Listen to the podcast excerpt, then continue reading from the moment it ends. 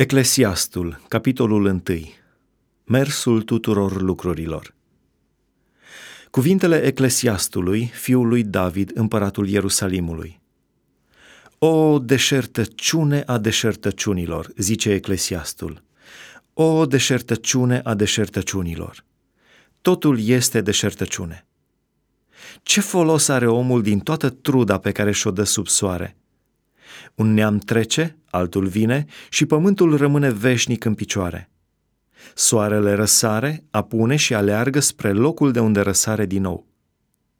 Vântul suflă spre miază zi și se întoarce spre miază noapte, apoi iarăși se întoarce și începe din nou aceleași rotituri. Toate râurile se varsă în mare și marea tot nu se umple.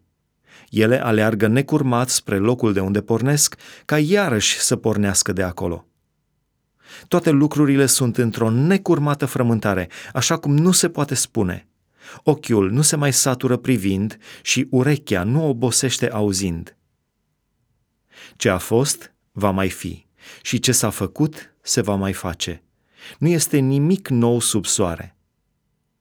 Dacă este vreun lucru despre care s-ar putea spune, iată ceva nou, de mult lucrul acela era și în veacurile dinaintea noastră. Nimeni nu-și mai aduce aminte de ce a fost mai înainte și ce va mai fi, ce se va întâmpla mai pe urmă, nu va lăsa nicio urmă de aducere aminte la cei ce vor trăi mai târziu. Deșertăciunea tuturor lucrurilor.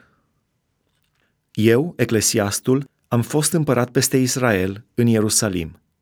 Mi-am pus inima să cercetez și să adâncesc cu înțelepciune tot ce se întâmplă sub ceruri.